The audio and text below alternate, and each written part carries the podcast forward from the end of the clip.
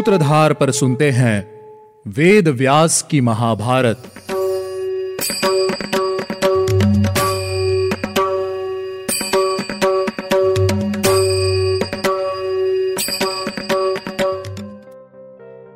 Hello listeners स्वागत है आपका वेद व्यास की महाभारत के सीज़न फोर के इलेवेंथ एपिसोड में। मैं हूँ आपके साथ आपकी सूत्रधार मान्या शर्मा। वेद व्यास की महाभारत में आप सुनते हैं गीता प्रेस गोरखपुर द्वारा प्रकाशित महाभारत कथा।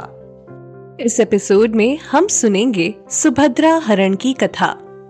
आज की कथा को शुरू करने से पहले चलिए लेते हैं एक छोटा सा रिकैप पिछले एपिसोड में हमने अर्जुन और चित्रांगदा की कथा सुनी। और साथ ही अप्सरा वर्गा को एक ब्राह्मण से मिले शाप के विषय में भी जाना।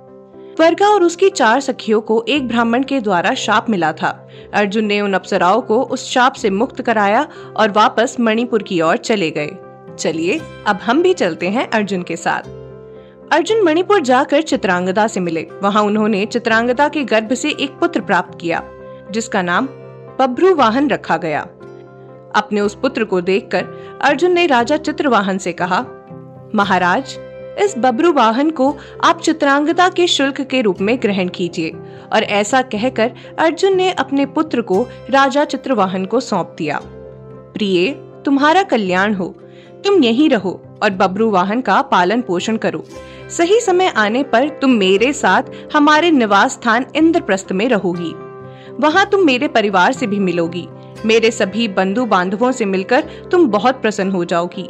मेरे वियोग में तुम शोक न करना। चित्रांगदा से ऐसा कहकर अर्जुन गोकर्ण तीर्थ की ओर चले गए। वह स्थान भगवान शंकर का आदि स्थान है और उसके दर्शन मात्र से मनुष्य को मोक्ष मिल जाता है। अब अर्जुन पश्चिम की ओर के देशों में पुण्य तीर्थों और मंदिरों का भ्रमण करने गए हैं। सभी तीर्थों और देवालयों में सेवा करके अर्जुन प्रभास क्षेत्र में जा पहुँचे हैं। वहीं भगवान श्री कृष्ण को भी अपने गुप्तचरों से यह समाचार मिल गया कि अर्जुन प्रभास क्षेत्र में आ पहुँचे हैं। तब श्री कृष्ण अर्जुन से मिलने के लिए वहाँ गए। जैसे ही उन्होंने एक दूसरे को देखा, वैसे ही एक दूसरे को हृदय से लगाकर एक दूसरे का कुशल मंगल पूछने लगे। अब वे दोनों वन में एक स्थान पर बैठ गए। तब श्री कृष्ण ने अर्जुन से पूछा, अर्जुन, तुम किस लिए तीर्थों पर विचर रहे हो? यह सुनकर अर्जुन ने श्री कृष्ण को सारी बातें विस्तार से बताई। अर्जुन की सारी बातें सुनने के बाद वे दोनों प्रभास क्षेत्र में घूमकर रैवतक पर्वत पर चले गए। उन्हें रात को वहीं ठहरना था।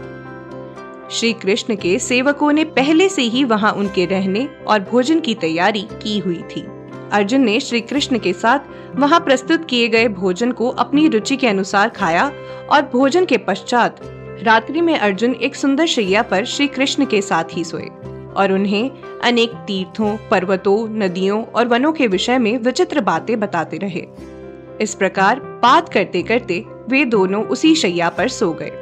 प्रातः काल होने पर अर्जुन की नींद, मधुर गीत, मीठी ध्वनि, स्तुति और मंगल पाठ के शब्दों से खुली। सभी आवश्यक कार्य करके अर्जुन श्री कृष्ण से मिले, उनका अभिनंदन करके वे सोने के रथ पर सवार होकर द्वारका की ओर बढ़े। वहीं द्वारका में अर्जुन के स्वागत के लिए पूरी द्वारका को सजाया गया था। वहाँ के बगीचे तक सजाए गए थे।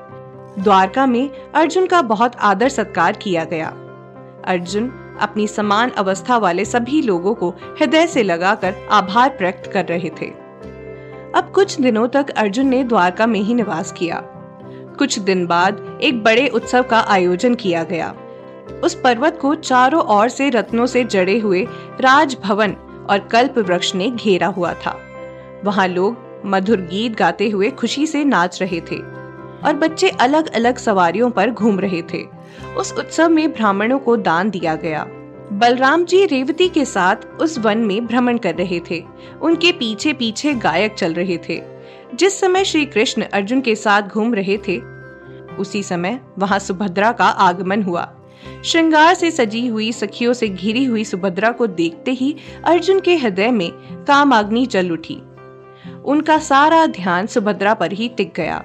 श्री कृष्ण ने अर्जुन की मनोदशा को समझ लिया।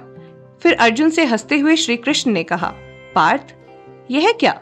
वनवासी के मन में कामदेव का वास। यह मेरी बहन सुभद्रा है। यह मेरे पिता की लाडली कन्या है। यदि तुम इससे विवाह करना चाहते हो तो मैं स्वयं पिताजी से इस विषय में बात करूँगा। अर्जुन ने उत्तर देते हुए कहा, सुभद्रा आपकी बहन है और वासुदेव जी की पुत्री है। फिर यह किसका मन नहीं मोह लेगी? अगर आपको यह विचार सही लगे तो मैं आपकी बहन से विवाह करना चाहता हूँ। अब आप ही बताइए कि इसका क्या उपाय है। अगर वह कार्य मनुष्य के द्वारा करने योग्य होगा तो मैं अवश्य करूँगा। भगवान श्री कृष्ण ने कहा, पार्थ, क्षत्रियो के विवाह का स्वयंवर होता है, परंतु इसका परिणाम संदिग्ध हो सकता है। पता नहीं, वह स्वयंवर में किसका वर्ण कर ले? बलपूर्वक कन्या का हरण करके भी शूरवीर क्षत्रियो के लिए विवाह का उत्तम कार्य किया जा सकता है। ऐसा धर्मज्ञ पुरुषों ने कहा है। अर्जुन, मेरी राय यही है कि मेरी बहन का हरण करके तुम उसके साथ विवाह कर लो। तब दोनों ने इस बात का निश्चय किया और अर्जुन ने इंद्रप्रस्थ में राजा युधिष्ठिर की आज्ञा लेने के लिए एक सेवक को वहाँ जल्द से जल्द भेजा। राजा युधिष्ठिर उनके विवाह के इस प्रस्ताव से बहुत प्रसन्न हुए।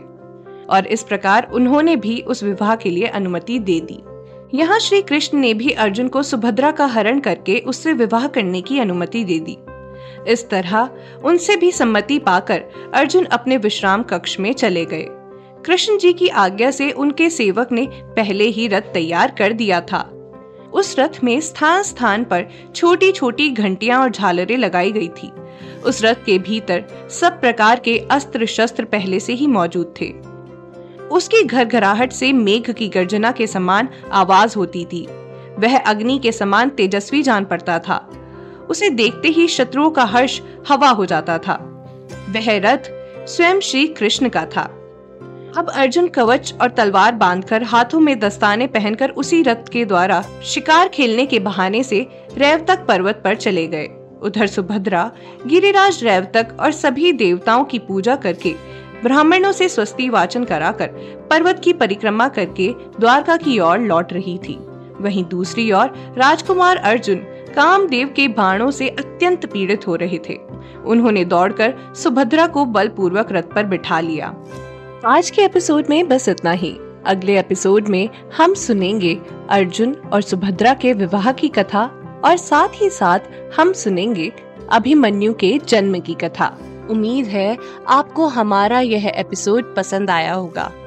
अगर आप इस एपिसोड से रिलेटेड कोई भी सवाल पूछना चाहते हैं तो हमारे social media platform Twitter Facebook Instagram पर हमसे संपर्क कर सकते हैं। हमारा सोशल मीडिया हैंडल है माय सूत्रधार साथ ही साथ, ऐसी ही अनेक रोचक पौराणिक कथाओं के वीडियो देखने के लिए आप डाउनलोड कर सकते हैं हमारी सूत्रधार ऐप हमारी ऐप एंड्रॉइड और आईओएस दोनों यूज़र्स के लिए उपलब्ध है।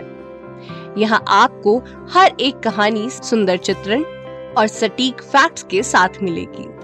इसके अलावा आप श्री राम कथा मिनी टेल्स पॉडकास्ट हिंदी और इंग्लिश नल दमयंती प्रेम कथा, हिंदी इंग्लिश तथा ऐसी ही अनेक कहानियाँ अपने मन पसंद ऑडियो प्लेटफॉर्म पर सुन सकते हैं। लिंक आपको डिस्क्रिप्शन में मिल जाएगा। मैं आपकी सूत्रधार मान्या शर्मा मिलूँगी आपसे अगले एपिसोड में। याद रखिएगा, हम हर सोमवार और शुक्रवार आपसे मिलते रहेंगे।